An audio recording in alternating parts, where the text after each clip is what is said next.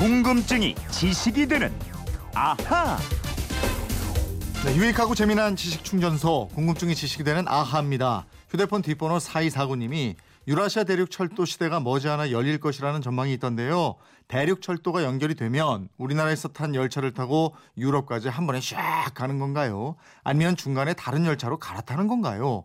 철도 길은 언제부터 놓이기 시작했는지 이것도 궁금합니다. 이러셨어요. 네, 호기심 해결 열차의 기관사 김초롱 아나운서와 알아보겠습니다. 어서 오세요. 네, 안녕하세요. 가장 최근에 열차 네. 타본 게 언제예요? 가장 최근에는 올 들어서 그 설 명절에 너. 예, 시댁에 아 가고 그렇구나. 그때 예. 한번 탔습니다. 광주까지 쫙 예. 갔어요. 이제 또 추석이니까 어. 또 타야겠네요. 아 우리 예. KTX 금방 가더라고. 아, 그거 타니까 예. 좋더라고요. 기차 타면 뭐 설레고 여행 가는 기분도 들고 좋아요. 맞아요. 네. 음, 좋습니다. 서울이나 부산에서 기차표를 끊어서 시베리아 대륙을 거쳐서 유럽까지 간다. 와. 아, 이게 정말 저 생각만 해도 막 흥분되고 짜릿하고 그렇죠. 아, 진짜 이거 언제예요, 언제? 내가 막 더 넓은 세계에 사는 것 같고 막 그렇죠. 그니까요. 예. 근데 또, 또 유럽 같은 데서는 국경선의 의미도 별로 없잖아요. 예. 기차 타면 베를린, 로마, 런던, 파리 어디든 다 갈 수 있죠. 음. 실제로 뭐 파리 북역이나 그 독일 프랑크푸르트 중앙역 전광판에는 유럽 각지로 가는 열차 행선지가 쫙 표시돼 있잖아요. 네. 뭐 우리는 기껏해야 부산행, 광주행, 예? 서울행, 뭐 한반도 남쪽에만 갇혀 있는 건데 그러고 보면 우리나라 섬이에요. 그러게요. 그죠? 예. 이게 저 북쪽으로 막혀 있고 다른 나라 가려면 배를 타거나 비행기 타야 되는 거 그런? 셈이네요. 예. 예. 근데 또 과거에는 부산에서 또는 뭐 서울에서 기차 타고 시베리아를 거쳐서 베를린까지 유럽까지 쫙 들어갔던 거 혹시 네. 아시나요? 예. 그저 저 영화 같은 데 보면 나오잖아요. 맞습니다. 예. 그왜 평양에 가서 평양냉면 먹고요. 신의주 가서 만두도 먹고요. 음. 순대도 먹고요.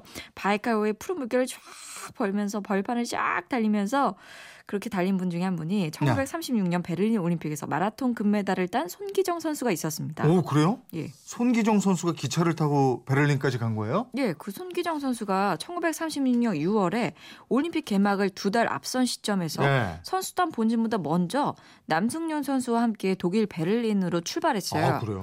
마라톤 코스 답사 등이 현지 적응 훈련을 위해서였는데 음. 송기정과 남승용 이 두 분 부산에서 경부선을 타고 서울에 도착하고요. 음. 서울역에서 만주행 열차를 탄 다음에 네. 시베리아 횡단 열차에 몸을 실습니다. 음. 손기정 선생의 자서전을 보면 이런 구절이 나와요. 어떤 날은 종일 보리밭 사이를 달리다가 또 어떤 날은 호수를 끼고 한없이 달리기도 했다. 그렇군요. 그러면 그렇게 해서 베를린까지 가려면 시간도 꽤 걸렸을 텐데요. 보름 걸렸다 그래요. 어. 예. 송기정 선수뿐만 아니라 독립투사 안중근 의사도 이토 히로부미를 안살하기 위해서 이 부산에서 만주까지 가는 특급 열차 히카리호를 타고 만주 국 수도였던 신징, 지금의 장춘을 거쳐서 하얼빈까지 갔습니다. 네.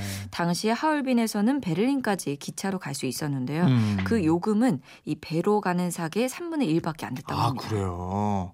송기정 선생이나 안중근 의사가 기차를 타고 현지에 갔다. 이건 또 처음 알았어요. 네. 그럼 이 청취자의 궁금증.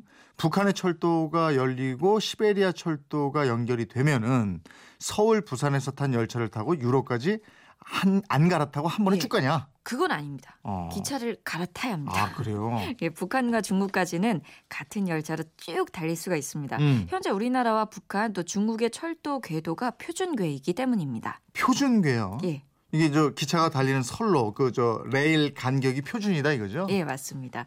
두 레일의 간격인 궤간이 1,435mm인 철도 선로를 말하게 됩니다. 네. 이 1835년 증기 기관차를 발명한 영국의 조지 스티븐슨이 레일 궤도를 놓을 때 간격을 이렇게 정했는데요.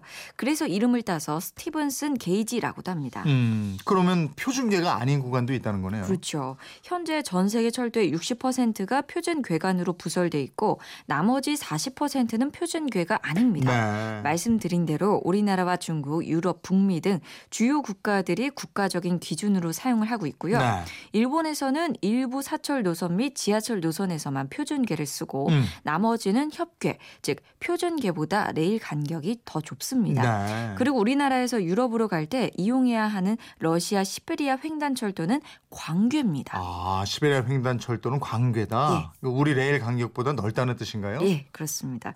이 블라디보스톡에서 하바로프스크, 치타 등을 거쳐서 모스크바까지 연결되는 시베리아 횡단철도 길이가 9,400km나 되는 어. 세계에서 가장 긴 단일 철도 노선입니다. 네. 이 철도의 레일 간격이 1,520mm 12mm니까 우리 철도 궤도보다 85mm, 어. 즉 8.5cm가 넓습니다. 그래서 그 구간은 우리 열차가 달릴 수 없는 구조고 러시아 구간에서는 열차를 갈아타야 된다 이렇게 되는 그렇죠. 거군요. 예. 네. 그리고 유럽은 다시 표준계니까 유럽 들어갈 때 다시 열차를 바꿔 타야 합니다. 예. 아, 궤도가 다 똑같으면 열차 갈아타지 않아도 될 텐데. 그렇죠. 이거 왜 이렇게 달리 해놓은 거예요? 이 궤도가 좁으면 건설비와 유지 보수비가 또 적게 듭니다. 네. 산악 지역에서도 놓기가 쉽고요. 유럽의 식민지였던 동남아시아와 아프리카 지역에 협계가 많은데 바로 건설 비용이 적게 드는 것 하고 관련이 있는 거고요. 음.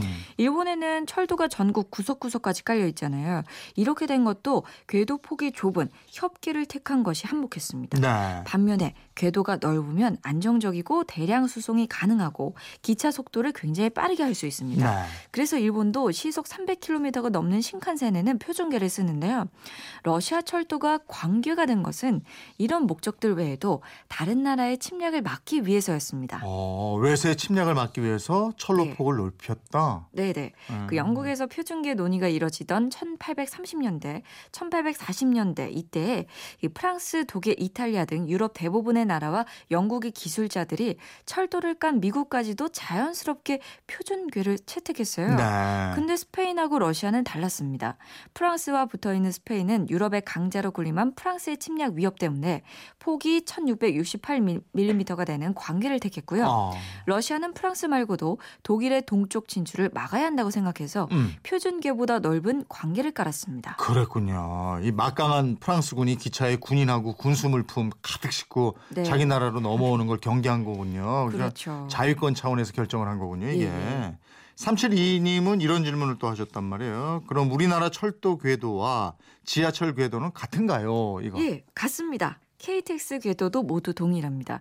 만약에 지하철이 잘못돼서 부산행 고속철도 구간으로 들어섰다. 네. 그럴 일은 뭐 절대 없겠지만요. 음. 만약에 그렇게 된다고 하더라도 이론적으로는 지하철 열차도 부산으로 달릴 수가 있습니다. 아, 그렇군요. 이 레일 궤도 얘기하다 보니까 시간이 다 아, 돼버렸네요. 이렇게 됐나요? 사이사구님 궁금증 풀리셨습니까? 선물 보내드리겠고요. 철도길이 언제부터 열리기 시작했는지 철도의 역사도 물어보셨는데 이 궁금증은 시간 관계상 다음에 저희가 풀어 드리도록 하겠습니다. 예. 다음에 꼭 함께해 주십시오. 예. 생활하시면서 또 궁금증이 생기면 그건 이렇습니다. 인터넷 게시판 MBC 미니 또 휴대폰 문자 샵 8001로 보내주세요. 짧은 문자는 50원, 긴 문자는 100원의 이용료가 있습니다.